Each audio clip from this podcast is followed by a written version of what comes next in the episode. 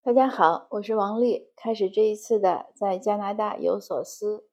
今天是我的周日上午，明天呢也我们我们也休息，是 BC 省的家庭日，就是算长周末。这个加拿大很有趣，它一般呢据说每三个月呢就要有一次长周末，就是每个季度它应该有一次长周末，便于大家更好的休息。呃，我印象中的这个 BC 省的家庭日是我移民来了之后设立的。当时的解释就是因为说一到三月份呢，BC 省没有长周末，所以在二月份设了这个家庭日。呃，为什么要在二月份设呢？因为 BC 省呢，呃，华裔或者说亚裔人口很多，那很多亚裔，特别是东亚裔人口呢，都要过农历新年，一般呢新年都是在二月份，所以他就选在了二月份。有的时候呢还真是能赶上，当然有的时候像今年呢过得早。但不管怎么说呢，多给一天休息总是一件好事儿。这个呢也反映出来北美，特别是加拿大人的一种心理的一种呃一种取向吧，一种价值取向。他们会认为生活更重要。呃，很多人呢是不愿意加班的，就是给他加班费，他也觉得是剥夺了他生活的时间，挤压了空间。所以很多人呢，你如果是下班以后或者是周末。你给他们发短信呀、电邮是关于工作方面的，他们一般都是不回复的。甚至我听过一个故事，一个小姑娘她在这边上班，她跟我讲，她有一次周末呢收到她老板的电邮，她就随手回了，结果老板还批评她说：“哎呀，你怎么可以周末回电邮呢？你周末是要休息的，你到海边去走走，你吹吹风，你多享受一下、领略一下加拿大的美好的自然风光。”当然，那他也很好奇，心想他老板为什么周末要给他发电邮呢？那老板可能觉得自己工作可以，员工就不要工作了。呃，但这个事情呢，确实能很好的反映出来加拿大的这种特质。所以，如果你在加拿大呢，呃，你周末呢，如果工作上的事情呢，尽量不要去打扰别人，因为这样呢也不太礼貌。呃，当然现在呢，因为像微信呀、短信啊或者电邮这样。也可以认为呢，是你可以发，他可以不回，这样他周周就是周一周二上班再回，也是很，就是也是可以接受的吧。但是尽量不要打电话，因为打电话真的是有点打扰了。那工作呢是这样的，工作呢我们当然知道，它一方面是赚钱，但另外一方面呢，它其实也是和社会的一个连接。说到这儿呢，就是说有一些新移民朋友呢，刚来以后呢，嗯，当然是。不是等米下锅的，就是经济上还比较优渥，可是呢也觉得很无聊，呃，特别是有一些人语言可能不太好。那我一般建议呢，就是如果你不是等米下锅呢，你最好去读个书。但是现在看呢，喜欢读书的人呢也不是那么多。有的人呢，因为他不喜欢读书，他上学的时候就不是学霸，所以他你让他重新坐回教室里，还要克服语言关，年龄又一大把了，这个确实也是个挑战。像前几天我跟一个也是一个新来的一个朋友聊天，他就说，他就就说了半天，我后来听懂他意思了。我说你是不是不想读书？他说对。我说那你就去找个工作吧。嗯，他说行嘛。我说你当然可以了，你可以找一个呃不是那么用语言的工作。我说因为像你这样不想读书的呢，你坐在教室里，你完全是一种一种更大的一种焦虑和和一种压迫感，因为你不想读书，你在那儿读书呢。你觉得是浪费时间，但是你又找不到其他的一种方式去打发这个时间，找不到其他方式去和社会有关联，那你心里就更焦躁了。我说你不像我，我特别喜欢读书。我每当坐在教室里听到一点我不知道的东西的时候，我的心情是无比的喜悦的。那一刻，我觉得什么都不重要了，只有我学到的这点知识最重要。所以这是两种不同的选择。我觉得没有什么好坏，就是每个人的性格啊，天性不同。那那个朋友呢，他也很棒。他虽然以前是外企公司的高管，可是他来了之后，后来他就，嗯，在工作和学习之间犹豫了之后，他还是选择了工作。他就去，呃，这边的一个大型的超市里面去应征那个烘焙。呃，虽然是 part time，但是我相信他会很快转为。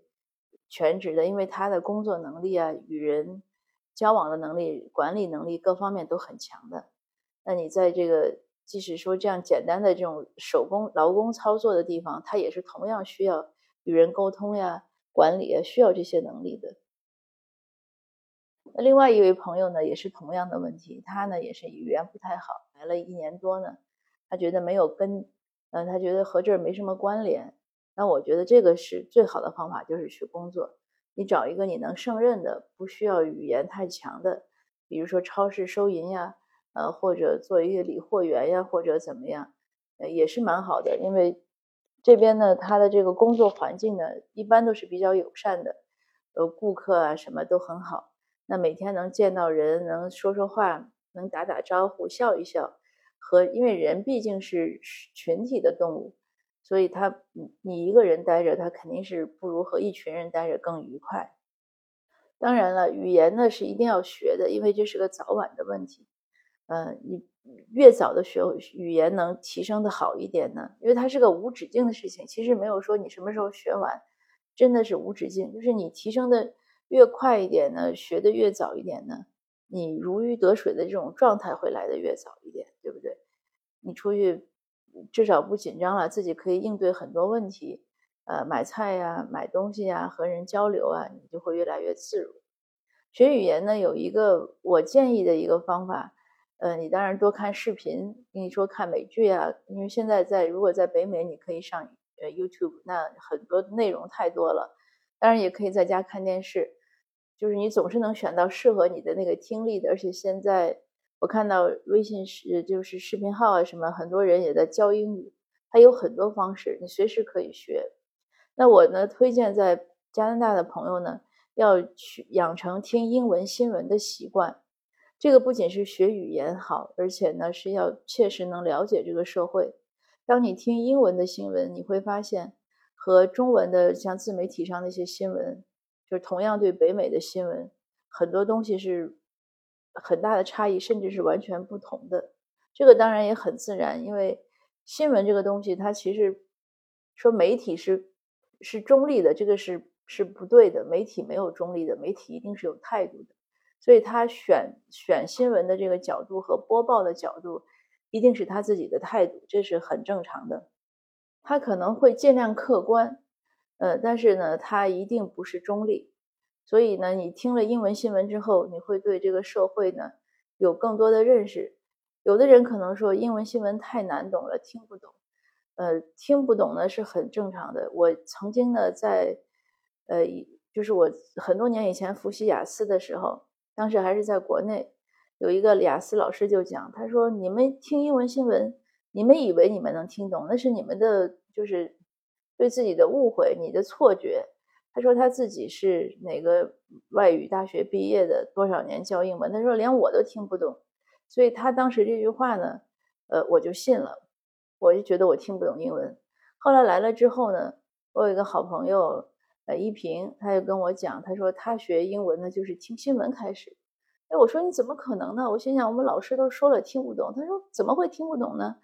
我就是那样在电视上一点点听，一点点听。你先从天气预报听，那个最简单，因为它总是重复同样的词，你听着听着你就明白了。但是我对他这个话呢将信将疑。那其实都过了七八年以后，我印我是从二零一九年开始认真听新闻，因为当时呢我已经在写很多视频的文章了，我就会发现我从中文的这个上面获得的信息总是滞后。因为我写这样的一些新闻类的文章呢，视频的文章，我看到一些消息之后呢，我当然是很认真，我是会去查英文新闻。那查英文新闻呢，就会发现哦，是几天前以前的事情。那这个就觉得写的意思不大了。当然再一查呢，会发现就是我刚才讲的很多内容评价完全不同。那我当然，我如果说写到一些立法的问题，我会去他那个政府的网站上去查。法律原文，那再一查呢，也发现哦，原来这个中文、英文和法律原文的解读各不相同。当然，有的时候它这个，或者说常常它法律条款确实写的是我们一般的这样的阅读理解，呃，所不能理解的，有一些内容、有一些词汇或者一些表达，我们可能读不出来，需要一些专业人士或者一些资深政客，他们懂那些背后的东西是什么。但是从常规的新闻来说呢，就是出出现这样中文的之后和一些角度不同。那我就想，我想这个与其这么被动，呃，总是被人家牵着鼻子走，对吧？那还不如自己就掌握一手资讯呢，至至少是第一时间的资讯。我当时呢就是在 YouTube 上，呃，我找了 Global News、CBC、NBC，NBC 是美国的，那我就订了他们的频道。这样呢，我就开始强迫自己每天呢都听。他们呢都有一个每天的晚间新闻播报，这个是对像加拿大呀或者美国的一个综合的播报，这个很好，时间也不长。那我就是从这样的听他们这样的新闻开始。因为我们每天其实有很多很多的空余时间，比如说你开车的时候呀，呃，你刷盘子、洗碗的时候呀，你刚吃完饭休息的时候呀，你都可以在干别的事儿的时候就来听这个英文新闻。因为你听嘛，就它不占你的手。那你听的时候，刚开始确实是听不懂。我的听力雅思考试呢是七分、七点五也有，八分也有，所以。应该还算考试还不错，但真的也是听不懂。那他这个虽然说听不懂，可是他是有进步的。那一两个月以后就能听懂一些，再以后你就觉得他明显，我认为是他说的慢了，其实是因为你听得懂了。那一这样听了差不多半年之后呢，他新闻七七八八的我就能听懂。那到现在呢，听了这么几年，你说这个是说每个字都能听听明白吗？也不一定。呃，但是确实是应该是能听懂的这个程度。当然，有的时候有些内容如果完全不熟的，比如说他讲到一些复杂的事情，或者一些呃比较科技类的东西，因为那个词从来没听过，呃，也还是不懂。但是其他的时候，这个不存在这样的问题。那所以我也鼓励大家，如果你在加拿大，你在美国，呃，或者你是只要你移民出来了，你都要听当地的新闻。呃，这个不仅是对学英语好，更重要的是对我们了解这个社会好。如果我们移民过来了，不能了解这个国家和社会，那你确实是自己在隔离自己，我们自己在边缘化自己。这个也多说的是是一句，有的时候为什么我们会说英文媒体对华人社区会有一些呃不实的报道呢？呃，或者我们认为不友好呢？它除了除了其他的一些方面。还有一个很简单的商业逻辑，因为华人呢又不是他的订户，又不是他的广告客户，就是我们大多数华人呢和英文媒体没关联，所以他说了什么我们也不知道啊，那好不好我们也不知道。那在这样的情况下呢，那他当然当然从他职业道德来讲他不应该，但是他有的时候确实是呃有一些他不知道他哪儿错了，那我们也没有人去听。所以我们也没有人告诉他他哪儿错了，那这样长此以往呢，肯定是他也许就会错的越来越多，对不对？所以这个也是说我们去听这个英文新闻的一个一个重要的意义，就是当我们和这个社会，我们和许多事情发生关联之后，我们才没有被边缘化。呃，那今天的这个分享呢就到这儿，嗯，就是鼓励大家。积极的融入到这个社会中，你移民过来了，你是希望在这儿扎根，你是在这儿的主人，所以你要更早的了解这个社会，呃，建立更多的一些一些关联吧。那祝大家呢，有特别是移民过来的朋友呢，生活越来越顺利，和这边的关联越来越多。呃，那我们下次见，谢谢您的收听。